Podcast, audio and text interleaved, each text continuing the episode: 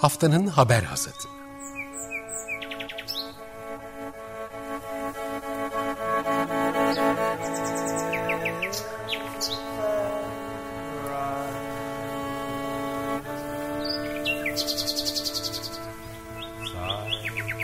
Haftanın öne çıkan iklim haberleri ve araştırmalarından okumalar ve yorumlar.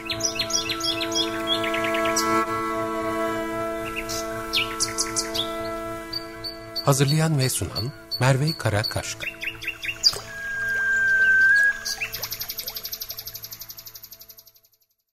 Günaydın, haftanın haber hasatına hoş geldiniz. Geçtiğimiz haftanın önemli haber ve araştırmalarından bir derleme sunan hasatımızda bu hafta C O P yirmi altıyı C O P yirmi yediye bağlıyoruz. C O P yirmi altı bildiğiniz gibi geçtiğimiz hafta uzun bir bekleyiş sonunda e, sona erebildi. E, tabii bu bekleyiş nedeniyle e, hasatı da ertelemek durumunda kaldık. E, sonuç nihai olarak da e, Glasgow İklim Paktı açıklandı. E, Glasgow İklim Paktı e, bardağın boş kalan taraflarını kabulleniyor ve bu boşlukların eskisine göre daha çabuk adreslenmesini de e, itiraf ediyor. Bunun en net beyanı ise C O P yirmi yedinin daha önce planlandığı gibi yirmi yirmi beşte değil, Kasım iki bin yirmi ikide Mısır'da düzenlenecek olması. Bu da şu anlama geliyor, biz bunu şöyle okuyoruz. C O P yirmi altıda biz bazı şeyleri, önemli görevleri yerine getiremedik ama bunların ciddiyetinin farkındayız, aciliyetinin farkındayız. O yüzden C O P yirmi yedide bunları tekrar ele alacağız, bu sorumlulukları biraz daha ülkelere zaman vererek bunların yerine getirilmesini bekliyoruz diyor. Biz şimdi bu hasatta bu sorumlulukların ertelenen, devredilen sorumlulukların neler olduğuna, C O P yirmi altıda karara bağlanan ama yarım bırakılan işlerin neler olduğuna bakıyoruz. İlk başlığımız ulusal katkı beyanları, N D C'ler. Hmm. Biliyorsunuz ki Paris İklim Anlaşması ile tarafların ulusal katkı beyanlarını beş yılda bir güncellenmesi tavsiye edilmişti. C O P yirmi altıda bu açıdan tam anlamıyla bir aslında skandal diyebileceğimiz bir yerdeydi bu N D C'ler. Ee, ulusal katkı beyanlarının güncellenmesinin daha iddialı hedeflerle yapılması önümüzdeki yıla ertelendi. Biliyorsunuz Paris Anlaşması'nın bir buçuk derece hedefi için e, beyanları denetle, denetleyecek bir mekanizması yok. E, belki güzelliği burada e, ve çalışmasının bu belki e, irade ülkelerin iradesine bırakılmış olmasına bağlı olduğunu düşünenler de var. Ancak bir denetleme mekanizmasının olmaması bir buçuk derece hedefinin hele de bu kadar artık küçük bir e, şansla e, elimizde olduğunu bildiğimiz için e, gerekli olduğu da biliniyor. Glasgow İklim Paktı da bu anlamda bir açığı kapatıyor. Öncelikle ülkelerin N D C'leri yayınlaması, bu beyanları yayınlaması inceleniyor, beyanları inceleniyor. Ondan sonra Birleşmiş Milletler bu beyanları bir sentez raporunda bir araya getiriyor ve bir buçuk derece hedefinin ne kadar erişilebilir olduğunu kıyaslıyor. Bu da halihazırda ülkeler üzerinde bir baskı, kamuoyu baskısı oluşturmasına yardımcı oluyor. Neden önemli? Biliyorsunuz ki Paris Anlaşması ile tarafların ulusal katkı beyanlarını beş yılda bir güncellemesi öngörülüyordu. C O P yirmi altıda sunulan bu beyanlar gezegeni iki virgül dört derecelik ısıtma patikasına sürüklemişti. Bunu Climate Action Tracker, iklim eylemi takipçileri de böyle bir araştırma, bir çalışma sonucunda paylaşmışlardı. Birleşmiş Milletler de keza böyle bir açıklamada bulunmuştu. bir buçuk derecenin hala hedeflenebilir olması için ise ülkelerin salım kesintilerine gitmesi gerekiyor. Bu salım kesintilerini nasıl yapacaklarını da çok detaylı bir şekilde açıklaması bekleniyor. Bu beyanların da buna hizmet etmesi gerekiyor. Peki bu hedefler doğrultusunda pek ne kadar bardağı ne kadar dolduruyoruz?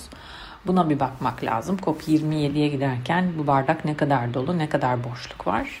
Burada çok ciddi aslında problemler var. Ülkelerin öncelikle salım kesintileri için daha iddialı hedefler belirlemeye ikna edilmesi zaten başlı başına zor bir konu. Çünkü tek tek hepsinin buna gönüllü olması gerekiyor. C O P yirmi altıda biliyorsunuz işte kömürden, fosil yakıtlardan tutun da birçok konuya eleştirilen ülkelerden Avustralya var. Avustralya'da beyanların beyanlarını güncellemeyeceğini açıkladı. Örneğin bu bir önemli bir problem. Avustralya'nın eski iklim müzakerecisi Richie Merzian, Avustralya'nın konferansa getirdiği tek iyi şey, şeyin pavilyonundaki kahve olduğunu da belirtmişti. Böyle bir durumda hani tek tek bütün ülkelerden beyanlar almak ve bir buçuk derece hedefinin tamamen buna bağlı olması da hakikaten büyük bir zorluk. Yani diğer yandan ülkeler arası hani uzlaşmaları geçtikten sonra diyelim ki bu tarafı sağladık, evet ülkeler e, uzlaştılar, e, N D C'ler raporlanıyor desek bile diğer taraftan bu N D C'lerin raporlanması, beyanların raporlanmasında yapısal sorunlar var. Bunu daha önce haftanın haber satında milyar tonluk açık trilyon dolarlık kar bölümümüzde ele almıştık. E, bu, bu beyanlar tamamen e, denetimsiz, e, yani deyim yerindeyse ülkelerin kafalarına göre yaptıkları bir e, sistem, muhasebeleştirme var. Bunu problematize eden önemli bir dosyayı geçtiğimiz haftalarda Washington Post gazetesi çıktı. Yaklaşık bir ay süren bir araştırmadan sonra e, yaptığı haber dosyasında ülkelerin katkı beyanlarında sunduğu sera gazı salımlarıyla gerçekleşen salımlar arasında dört ila sekiz virgül beş milyar metrik tonluk açık olduğunu söyledi gazete. Buna göre ülkeler, peki bu açık neden kaynaklanıyor? Ülkeler metan salımlarını olduğundan daha az gösteriyor. Karbon yataklarının emdiği karbondioksit miktarı abartılıyor. Örneğin işte Kanada ormansızlaşmadan kaynaklı seksen milyar, seksen milyon metrik tonluk salımı kestiği ağaçların yerine yenilerinin geleceği varsayımıyla raporlamıyor.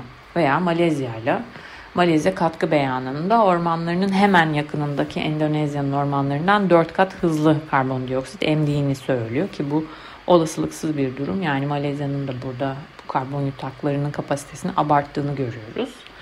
Daha önceki hasatta, haftanın haber hasatında bu sorunu adresleyen bir çözümden de bahsetmiştik.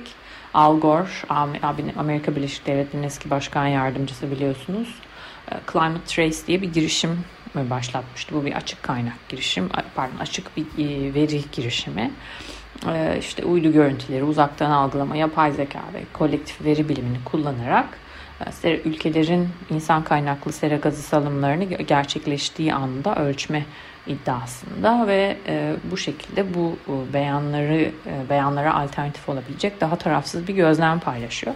Yani elimizde artık en azından e, ülkelerin beyanlarının ne kadar gerçeği yansıtıp yansıtmadığını e, da e, ölçebileceğimiz bir takım kaynaklar olması önemli. Diğer yandan bunların şüpheyle bakılması da e, ciddi anlamda e, önemli. Çünkü aslında bu da e, biraz daha kötümser olmayı da aslında bence işin ciddiyetini kavramak için önemli. Çünkü verilen iki virgül dört derecelik ısıtma patikaları, öngörüler vesaire dediğimiz gibi beyanlar temeli, temel alınarak yapılıyor. Ama beyanların da azımsadığı ölçüler iklim aciliyetinin aslında ifade edilenden daha da yakın olduğunu, belki iki virgül dört değil üç derecelik ısıtma patikalarında olduğumuzu da bu yönde bilim insanlarının da beyanları vardı geçtiğimiz hafta. Doğruluyor da olabilir. Burada yine bardağın boş tarafının dolmadığını, çok önemli bir boşluk olduğunu ve adreslenmesi gerektiğini belirtmemiz gerekiyor. Aslında hızlı bir açılış yaptık. C O P yirmi altıda ilk yarım kalan mesele ulus, ulusların katkı beyanları dedik. Şimdi bir müzik molası verelim. Bu hafta Playlist for Earth'ten, yeryüzü için çalma listelerinden devam edelim. Ee, ilk parçamız Şafak Wrestling ee, olsun. Biraz daha hareketli bir parça. Plant Trees, ağaçlar dikelim şarkısıyla bizimle birlikte olacak. Ardından hasata devam edeceğiz. Açık Radyo'da Şafak Wrestling'i dinledik. Ee, Plant Trees parçasıyla bizimle birlikteydi. Haftanın haber hasatında C O P yirmi altıyı C O P yirmi yediye bağlayan hasat bölümümüzle devam ediyoruz. Geçtiğimiz hasat, C O P yirmi altıda yarım kalan işlerden bir diğeri fosil yakıtlar olarak öne çıktı. Gezegenin sağlığı için en önemli maddelerden, en çok konuşmamız gereken, tartışmamız gereken maddelerden biri. Glasgow İklim Paktı'nda ne deniyordu fosil yakıtlarla ilgili? tarihinde ilk kez, taraflar konferans tarihinde ilk kez fosil yakıtlardan ve spesifik olarak kömürden bahsetti. Bu çokça konuşuldu zaten e, ve kömürden çıkış, phase out kelimesi e, phase down, kömürün azaltılmasıyla değiştirildi. Bu bir hayal kırıklığıydı. Yani hem mutlu etti hem üzdü. Çünkü kömürü kullandığı için insanlar bir mutlu oldular ama hani bu ifadelerin ama istedikleri şiddette gelmemesi, küçük bile olsa aslında çok büyük bir anlama içeren bu değişiklik ciddi bir hayal kırıklığı yaşattı. Bu değişiklik için Çin ve Hindistan'ın baskısı öne sürüldü, biliyorsunuz. Ülkeler çünkü hani bir an önce kömürü bırakamayız diyorlardı. Hatta Hindistan'ın İklim ve Çevre Bakanı Bupender Yadav bir basın toplantısında işte zengin ülkelerin yoksul ülkelerden gaz gibi fosil yakıtların sübvansiyonlarını durdurmasını bekleyemeyeceklerini söylemişti. Buna gerekçe olaraksa en düşük gelirli hane halklarının enerji giderlerini düşürmek için bu yakıtlara bağımlı olduğunu söylemişti mesela.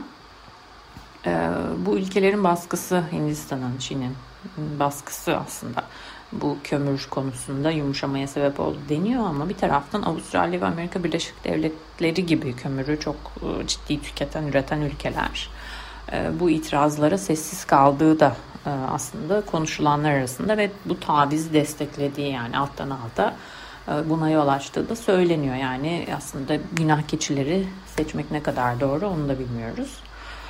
Diğer yandan tabii Glasgow İklim Paktı'ndan önce C O P yirmi altıda petrol ve gaz için başka reçeteler de sunulmuştu. Danimarka ve Costa Rica öncülüğünde Beyond Oil and Gas Alliance, petrol ve gazın ötesindeki birlik gibi çevirebiliriz, adında bir birlik oluştu. Ülkeler fosil yakıtları toprağın altında bırakması için bir plan sunacaklarını taahhüt ettiler. Birliğin ilk imzacıları ve asli üyeleri Fransa, İrlanda, İsveç, Galler, Grönland ve Quebec oldu.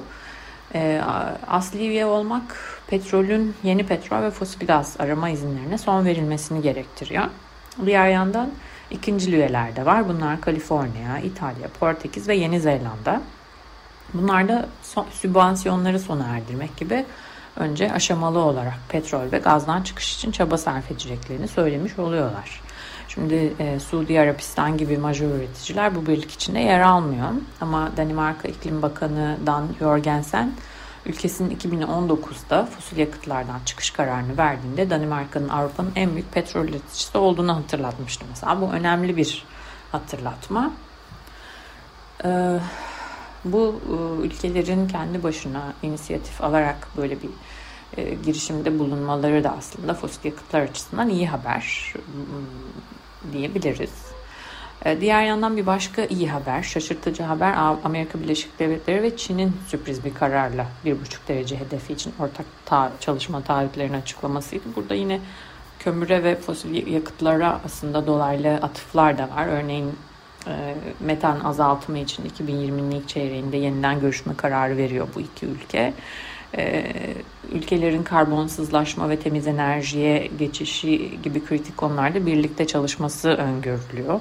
Ki bu da zaten fosil yakıtları bırakmadan olmayacak bir şey değil. Kömürden çıkış için Çin'in on beşinci beş yıllık e, planına dahil edilmesi söyleniyor. Fakat e, yani bu on beşinci beş yıllık plan da iki bin yirmi beş iki bin otuz yıllarını kapsıyor. Ve bunun hızlandırılması için de Çin'in elinden geleceğini yapacağı, geleni yapacağı söyleniyor. Amerika Birleşik Devletleri de iki bin otuz beşte karbonsuz elektriğe tamamen geçmiş olacağını taahhüt ediyor. Tabii C O P yirmi altıda bütün bunlarla birlikte Greta Thunberg, Fridays for Future ve genç iklim aktivistleri Fossil Fuel Non-Treaty'yi ortaya çıkardılar ve onun imzalanması için bir çağrı başlattılar. Çağrı hala açık. Çünkü e, fosil yakıtlarla ilgili aslında daha gideceğimiz çok yol var. C O P yirmi altı aslında bu anlamda tam bir hayal kırıklığıydı diye düşünüyoruz. Bunu açıklamak için bardağın boş tarafına bakmamız lazım. E, kömür tüketildiği birim başına en fazla karbon salımı yapan fosil yakıt ve e, C O P bildirgelerinde ilk kez bahsedilmeyi hak ediyor. Buna karşın petrol ve gaz dan söz edilmiyor ve e, bu da aslında belirli ülkeleri işaret ediyor kömür kullanan ama e, petrol ve gaza bağımlı ülkelerin aradan sıyrılmasının aslında önünü açıyor. Bu çok ciddi bir sorun ve bunun COP yirmi yedi'de adreslenmesi gerekiyor.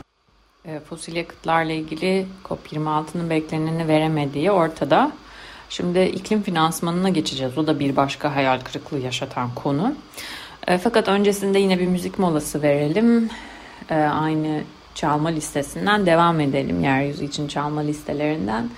E, bu sefer Rasowski'den e, dinleyeceğiz. So So isimli parçasıyla bizimle birlikte olacak. Ardından Hasat'a devam edeceğiz.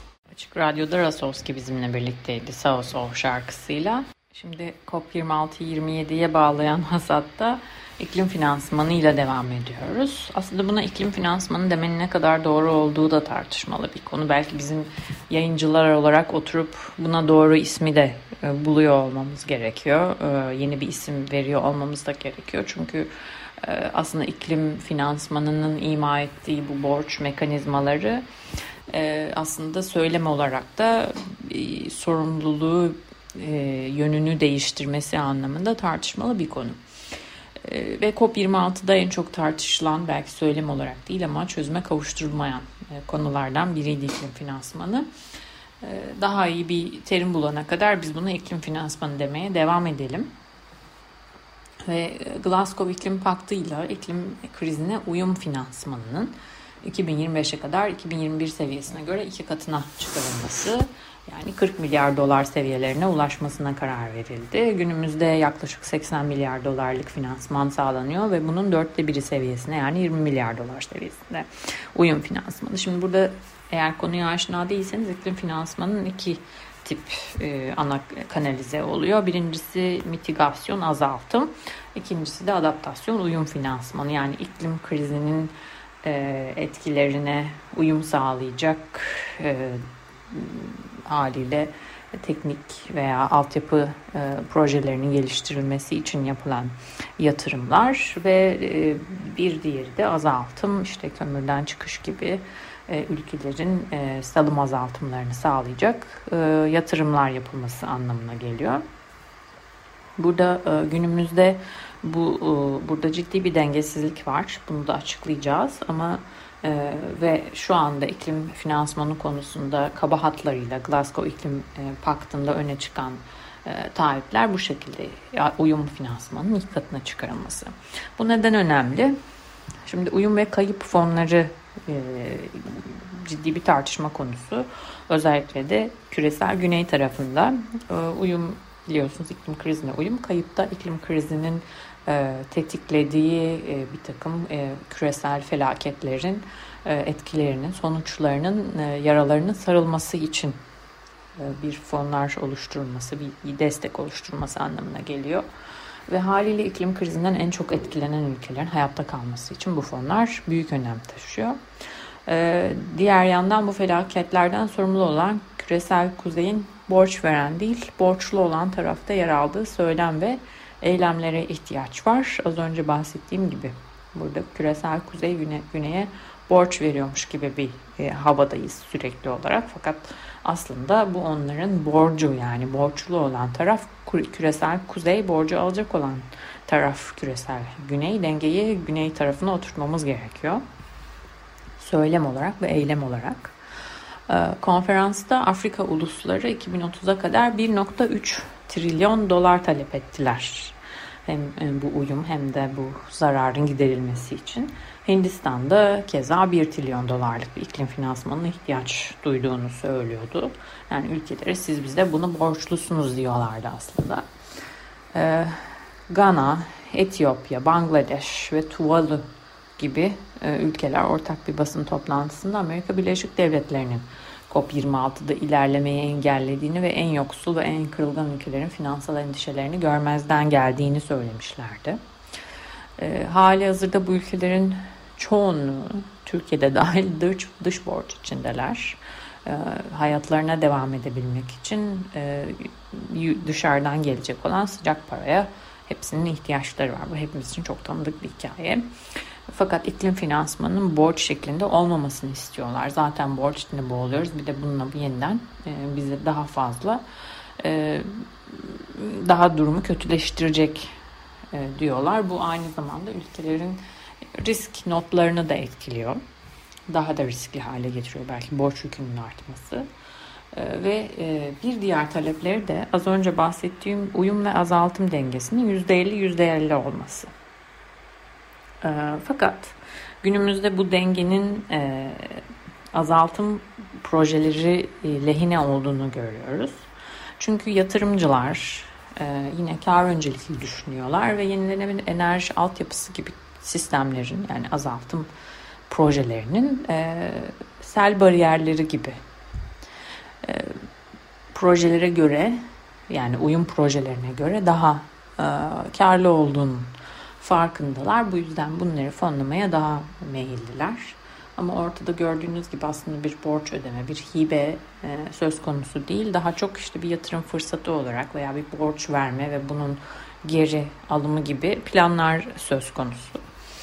E, bu konuda e, ciddi bir problem, aşılması gereken büyük handikaplar ve bunların hiçbiri hemen hemen e, konferansta aşılmış değil.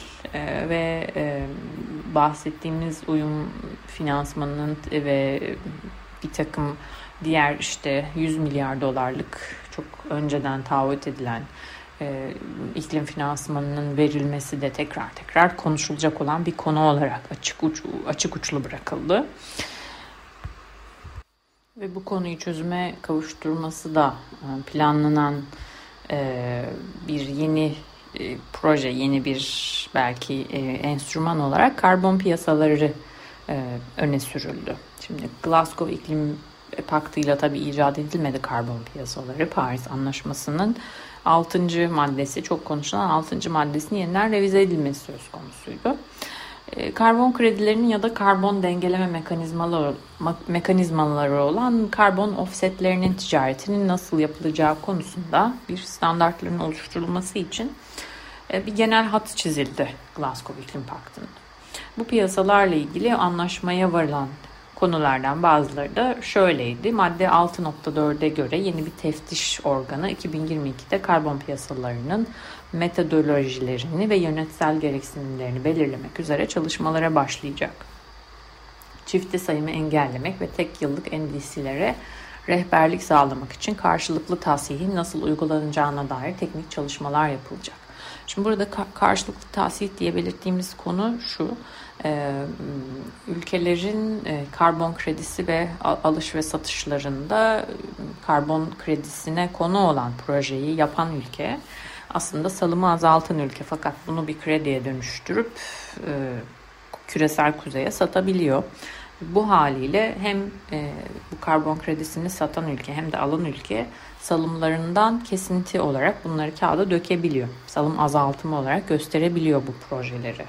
Fakat burada çifte sayım söz konusu oluyor. Yani atmosfer, bir atmosfer var ama sanki iki atmosfer varmış da bunlar birbirinden ayrıymış gibi bir e, raporlama söz konusu oluyor. Bu problemi çözmek için, yani atmosferden aynı salımın iki kere düşürülmesini engellemek için ortaya atılan çözüm bu karşılıklı tasih diye çevirdiğimiz bir mekanizma. Bunun nasıl uygulanacağına dair teknik çalışmaların yapılması da yine geleceğe bırakılmış bir konu, yapılacak. Henüz ortada net bir konu, yordam yok. Bir diğer Ee, konu salımlardan kaçınmayı sağlayan ormansızlaşmanın azaltılması gibi, yani projelerin kredilerinin sayılıp sayılmayacağı üzerinde çalışmalar yapılması yine gündemde. Ee, kredilerin kullanımında limitlerin gerekli olup olmadığı ile ilgili iki bin yirmi sekizde bir değerlendirme yapılacak. Yani o güne kadar bir aslında deney yapılıyor olacak. Bu deneyin sonuçları da iki bin yirmi sekizde değerlendirecek. Yani atmosferde şu anda kırmızı alarm seviyesinde var olan bir iklim krizi var. Onunla karşılıyız ve ona karşı getirdiğimiz çözüm önerisi bir, bir, bir deneysel bir karbon e, piyasası, e, karbon kredilerini alıp satma mekanizması ki çok eleştirilen bir konu olmasına rağmen e, bu şekilde adresleniyor problem. E, peki neden böyle bir şey yapılıyor? Niye önemli karbon piyasaları? küresel bir karbon piyasası az gelişmiş ülkelerde yeşil projelerin fonlanmasını sağlıyor. E, sağladığı düşünülüyor. Salımların azaltılmasını destekleyeceği ve iklim finansmanının akışını kolaylaştıracağı yönünde de argümanlar sunuluyor. Yani doğrudan bu ülkelere olan borcu ödemek yerine e, bir şekilde yine karlı yöntemler, işte kendi faydalarını da sağlayacağı ülkelerin kağıt üstünde bu işte net sıfır hedeflerine doğru gitmelerini sağlayacak bir aslında e, mekanizma kurgulanıyor. Paris Anlaşması'nın altıncı maddesini revize eden altı nokta iki ve altı nokta dört maddeleriyle mitigasyon sonuçlarının uluslararası transferinin I T M O muhasebesiz sorunu böylelikle adreslenmiş oldu. Burada salım kredilerinin hem alan hem de satan ülke tarafından iki kez sayılması problemi çok önemli bir düğüm noktasıydı. Bardağın boş tarafı, az önce bahsettiğim e, bir takım problemlerle birlikte e, şifte sayım probleminin henüz tam olarak adreslenmemiş olduğu bazı durumlar da mevcut. Yani şu anda e, var olan sistemdeki bir takım ifadeler aslında e, çifte sayımın hala, yani kre, karbon salım yapılan salım azaltımının iki taraflı hala sayılabilmesini, yani zaten hali hazırda sağlıklı olmayan, olmayan bir muhasebeyi daha karmaşık hale getirmeyi sağlıyor. Bununla birlikte piyasaların kağıt üzerinde salımlarını azaltırken gerçek salım kesintilerinin önüne geçeceği riski de mevcut. Yeşil badana enstrümanlarına dönüşen karbon offsetlerin cesaretlendirmesi de bir diğer sorun. Burada yeşil badana dememizin sebebi karbon offsetlerinin oldukça karmaşık bir konu olması. Bundan birkaç hafsat önce yangınların yeni başladığı, yangın sezonunun yeni açıldığı bir dönemde Amerika'da olan yangınlardan bahsetmiştik. Burada karbon offsetlerinin yanmasına dair bir nokta vardı. Karbon offsetleri olarak gösterilen ormanlar, kullanılan ormanlar yansa bile offsetler görünmeye, kağıt üstünde kalmaya devam ediyordu özetle, kaba bir özetle. Yani böyle bir mekanizmanın da cesaretlendiriliyor olması gerçekten e, akıl alır bir yöntem değil. E, ve e, çok yerde, çok farklı kurum, organizasyon, S T K yeşil badana enstrümanlarına dönüştüğünü de karbon offsetlerin açıkça söylüyor. Net sıfıra karbon offsetleriyle gidemeyeceğimiz, gitmememiz gerektiği de gün gibi ortada.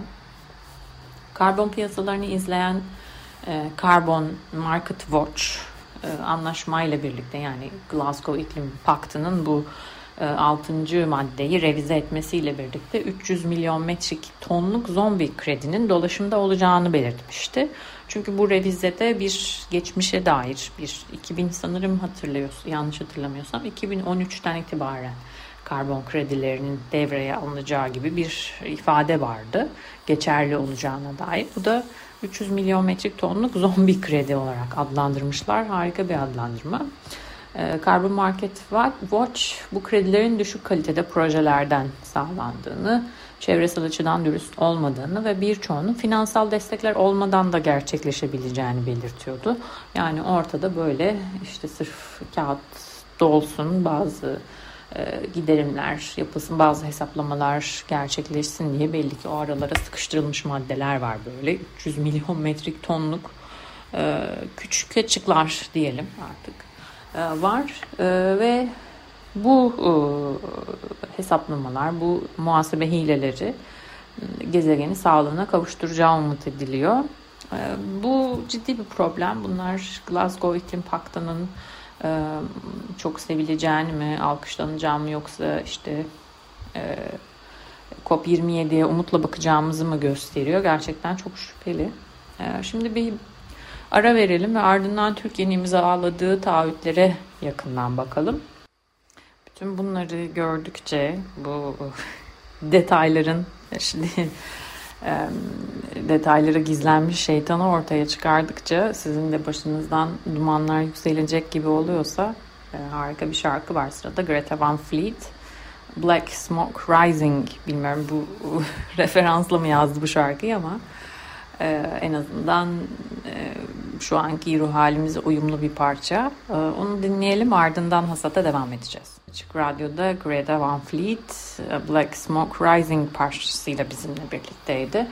C O P yirmi altıyı C O P yirmi yediye bağlayan hasatın önemli e, açık uçlarını değerlendirdik. Çok fazla açık uç var, çok fazla taahhüt yapıldı, çok fazla e, çıktı var. Bunların hepsini e, yine e, U N D P'nin sayfasında e, U K C O P yirmi altı nokta org The Conference slash C O P yirmi altı Outcomes dediğimizde e, burada görebiliyoruz. Bütün e, tarihleriyle birlikte bütün çıktıları e, inceleyebiliyoruz ve burada Türkiye'nin imzaladığı taahhütler de yer alıyor. E, C A N Can Europe Türkiye tarafından e, hazırlanan C O P çıktıları ve Türkiye'nin konumuyla ilgili bir özet e, dokümanı var e, ve onun e, sonuç onun yaptığı analiz ile çok net bir şekilde Türkiye'nin imzalarını görebiliyoruz. E, bunlar öncelikle geçtiğimiz hafta hasatta belirtmiştik. Ormanlar ve arazi kullanımı üzerine Glasgow Liderler Deklarasyonu'nda e, toplam yüz otuz üç imzacıya ulaşıldı. iki bin otuz yılına kadar orman kaybını ve arazi bozulmasını durdurmak ve tersine çevirmek için birlikte çalışmayı taahhüt ettiler. Türkiye buna taraf oldu. Taraflar arasında Brezilya'da yer alıyor. Geçtiğimiz hafta biliyorsunuz Brezilya'da Amazon ormanları son on beş yılın en ormansızlaşma konusunda zirveye ulaştığı haberi yer aldı. Ama e, rahat bir nefes alabilir Brezilya. Çünkü iki bin otuza kadar buna devam etme vakti tanıyor bu e, ormanlar ve arazi kullanımı deklarasyonu. Türkiye'nin bir diğer imzaladığı konu atılım ajandası üzerine beyan. kırktan fazla ülkenin girişimiyle enerji, ulaştırma, hidrojen, çelik sektörlerinde düşük emisyonlu, temiz ve iklime uyum, uyumlu iki bin otuz hedefleri yayımlandı. Burada da e, aslında ulaşım olarak daha çok elektrikli araçlar üzerine ve mütabakat kapsamında otomobil piyasalarında iki bin otuz beşe kadar benzinli ve dizel motorlu araçların sıfır emisyonlu araçlarla değiştirilmesi öngörülüyor. Türkiye, Hindistan, İngiltere, Danimarka, Kanada gibi ülkeler, işte şehirler otuz üç ülke, kırk şehir ve Ford, General Motors, Jaguar, Land Rover birleştiler biliyorsunuz. Mercedes-Benz, Volvo Cars gibi markalar var ve yirmi yedi filo sahibi kuruluş var. yüzün üzerinde imza, imzacısı var bu mutabakatın ki bu markalar, bu şirketler, otomotiv şirketleri zaten iki bin otuzları telaffuz ediyorlardı. Filolarının üretimlerinin tamamen elektrikli hale gelmesi için. Bu anlamda aslında çok heyecanla karşılaşılan, karşılanan bir ülkelerin çoğu da zaten bunları beyan etmişlerdi. Aslında çok yeni bir şey olduğunu söylemek mümkün değil. Belki Türkiye için bu çok evet yeni bir metin. Ee, orada da elektrikli araçlara geçiş var ama burada şunu aslında unutmak gere- unutmamak gerekiyor. Düşük emisyon, temiz ve iklim uyumlu deniyor. Fakat elektrik e, hatlarının, elektrik şebekelerinin e, karbonsuzlaşmadan elektrikli araçlara geçmenin çok daha bir anlamı olmadığını hatırlamak lazım. Yani burada şunu vurgulamak lazım. Yenilenebilir enerjilerle e, güçlendirilmiş elektrikli araçlar olduğu zaman e, buna güvenle yaklaşılabilir. Diğer türlü farklı bir şekillerde zaten bataryaların elde edilmesi başlı başına ayrı bir konu. Bataryaların üretimi yine ekstraktivist bir yaklaşımla dünyadan elde ediliyor. Tonlarca değerli madenin çıkarılması, Kongo gibi hali hazırda sömürgecilikten en çok payını alan ülkelerde ciddi bir çatışma noktası aslında bunlar. Ciddi bir sömürü mekanizması çalışıyor yine. Belki burada da işte Çin'in hakimiyetinde bütün bu değerli madenler ile ilgili uluslararası piyasada hakimiyet Çin'de ve bunun bu bu da bir takım işte tabii Batı tarafında tedarik zincirinin izlenememesi, ne olup ne bittiği konusunda bir kontrol mekanizmasının getirilemesi gibi, yani işin biraz karanlıkta kalıyor olması haliyle endişe verici olarak görülüyor. Yani aslında elektrikli araçlar ve elektrikli araçların iklime uyumluluğu da aslında tartışmalı bir konu. Tabii ki olması gereken bu benzinli araçların tamamen bırakılması. Ama belki burada da kömürden çıkış gibi tamamen terk edilemeyen noktalarda elektrikli araçların ortaya konması gerekiyor. Yani elektrikli araçlara şu an ciddi bir sübvansiyon var Avrupa'da. Yatırımlar yapılıyor, ülkeler, hükümetler destekliyorlar bunu ama bu sübvansiyonların otomotiv, büyük otomotiv üreticilerini kurtarmaya yönelik olduğunu biliyoruz. Ve fakat aynı şekilde yayaları da, dünyayı da kurtarmaya yönelik sübvansiyonlar yapılması, yayalaştırılmaya, bisikletle temiz bir şekilde daha belki küçülmeye yönelik bazı yatırımların yapılması da gerekiyor. Doğru olan bu. İnsan sağlığı için iyi olan, dünyanın her yerinde insanların sağlığı için iyi olan da bu gibi görünüyor. Ama bunun üzerine kafa patlatıldı mı C O P yirmi altıda? Sonuçlar buna dair bir şey söylemiyor.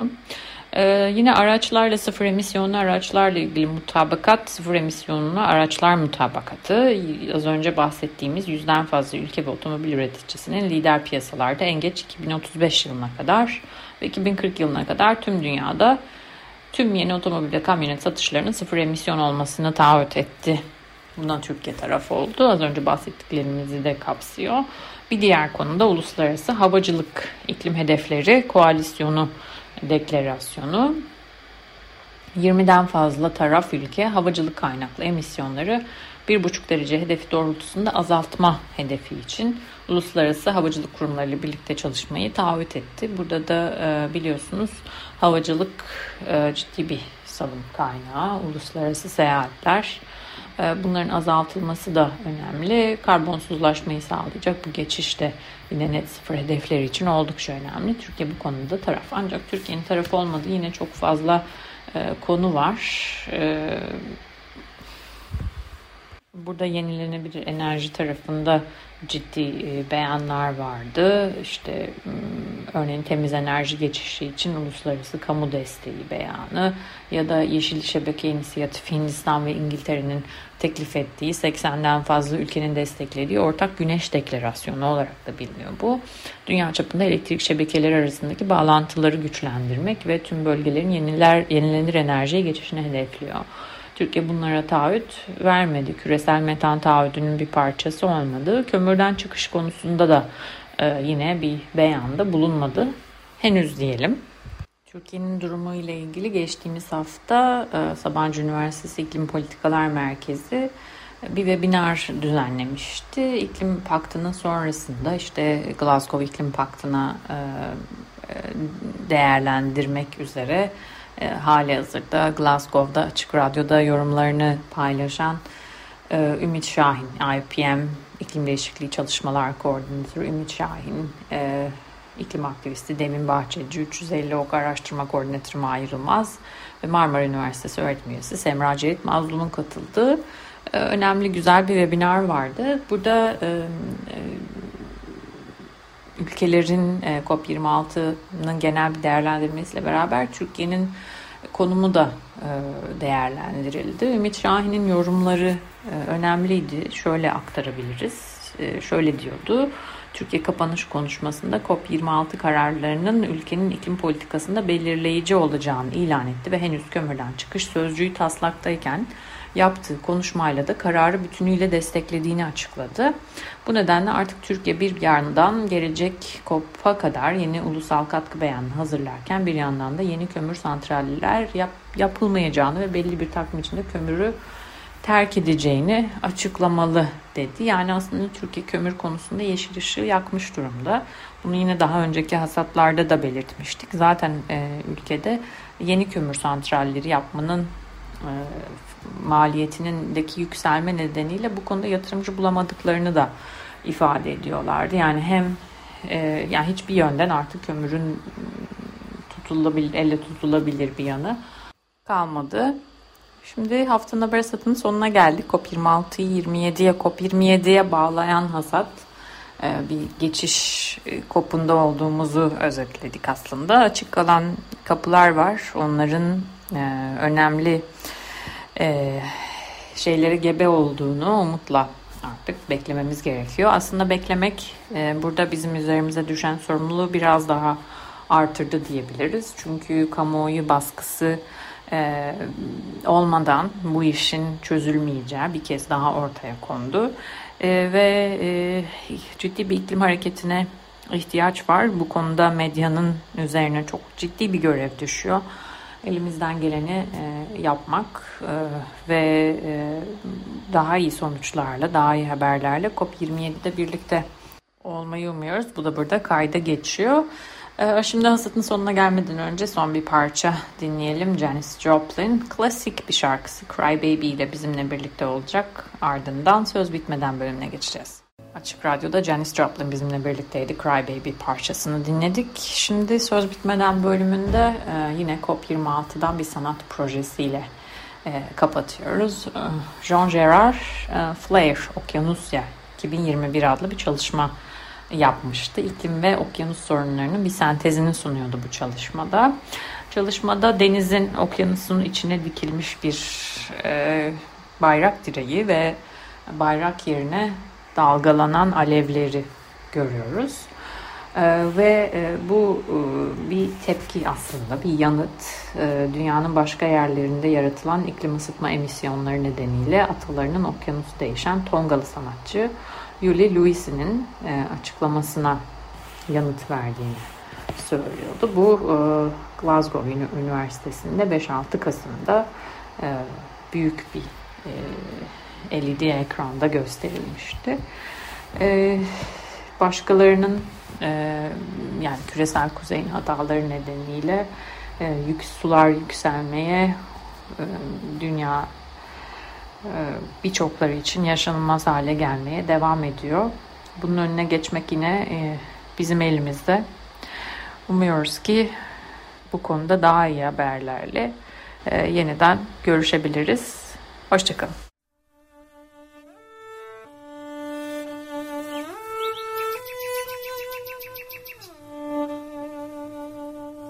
Haftanın haber hasadı.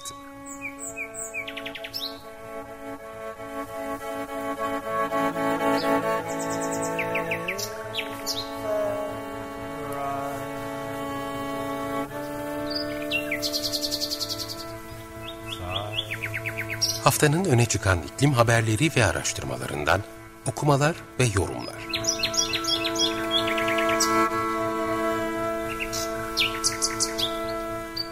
Hazırlayan ve sunan Merve Karakaşka.